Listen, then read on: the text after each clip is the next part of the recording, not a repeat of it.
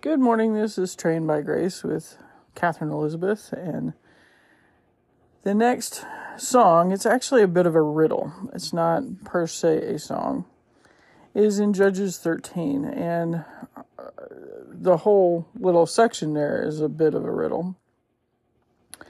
There is a young man born who was a promise from God. And he, from his very beginning, was supposed to be a Nazarite. Now, a Nazarite had some living characteristics about them.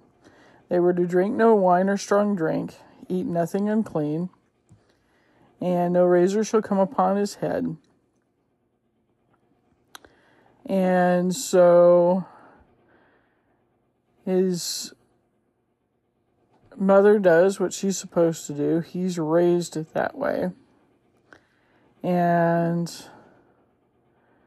um, there's a long story about the promise and dealing with his mother and father.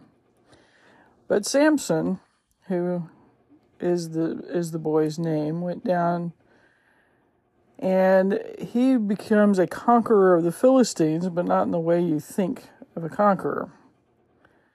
Um, he ends up marrying somebody from the Philistines, which is, of all these strict rules he has, he, he breaks one of the basic rules, which was not to marry a foreigner, but he does.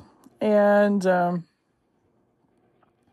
in the process, he is headed down through an area called Timnah, and they came to the vineyards of Timnah, and we're in chapter 14, verse 5.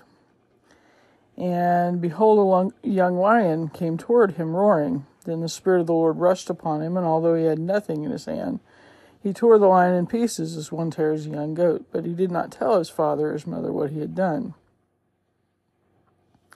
And then they continue arranging the upcoming wedding.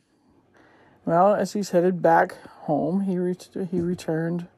After some days, he returned to take her, and he turned aside to see the carcass of the lion. And behold, there was a swarm of bees in the body of the lion and honey. He scraped it out with his hands and went on eating as he went.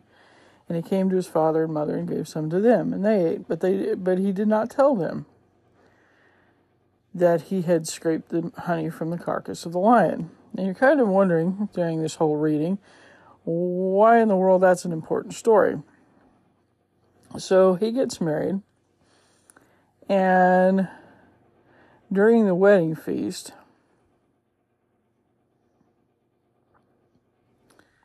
um, there ends up 30 companions there.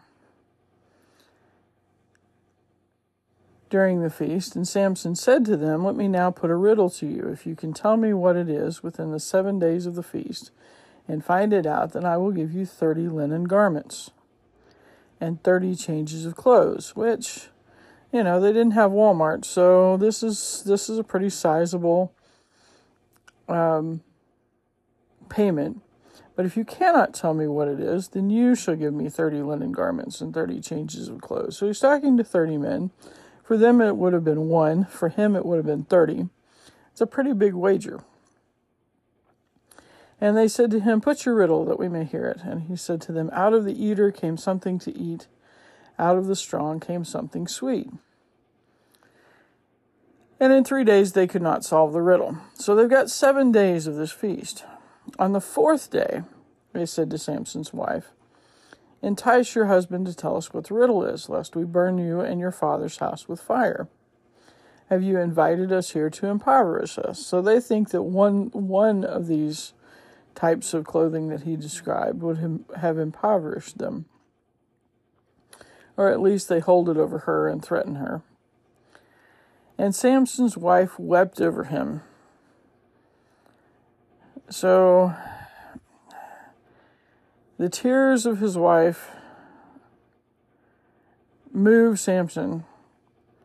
And then she says, You only hate me, you do not love me. You have put a riddle to my people, and you have not told me what it is. And he said to her, Behold, I have not told my father nor my mother, and shall I tell you? She wept before him the seven days that their feast lasted. So, this is supposed to be their wedding feast. This is supposed to be a joyous occasion, and she's crying the whole time. And on the seventh day he told her, because she pressed him hard. Then, he, then she told the riddle to her people. And the men of the city said to him on the seventh day before the sun went down, at this very last moment, What is sweeter than honey? What is stronger than a lion? And he said to them, If you had not plowed with my heifer, you would not have found out my riddle. And he he manages to go against enemies in Ashkelon and struck down 30 men and gave and took spoil and gave those garments to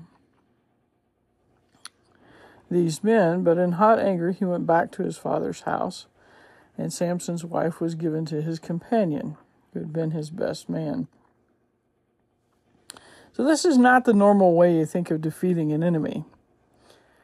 Um, and it's a rough start, needless to say, but there's this riddle in the middle about the lion and just about the strength of Samson. And Samson tends to talk in riddles, um, tends to talk in in rhyme, and uh,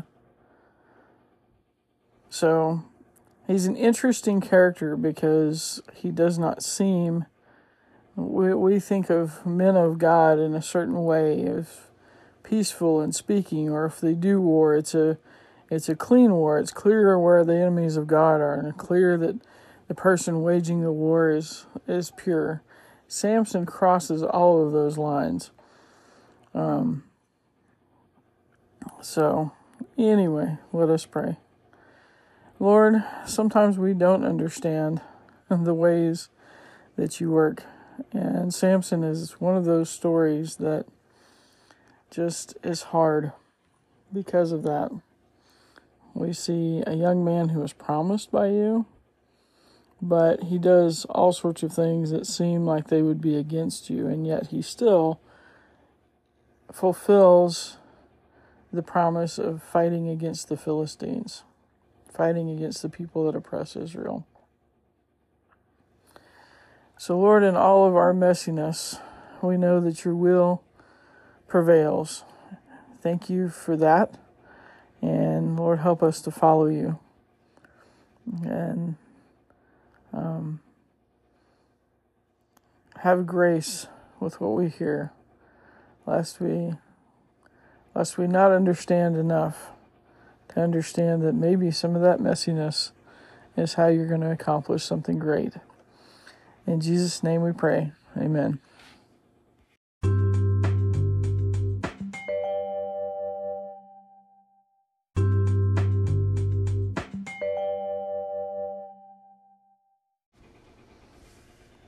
This is Trained by Grace 2 with Katherine Elizabeth. And if you would like to get in touch with me for prayer or resources or a Bible or to be part of this podcast, let me know at trainedbygrace2 at gmail.com. All lowercase. Um, and put in the subject line podcast, and I'll try to get back with you as quickly as possible. God bless you, and remember, you are one of His excellencies.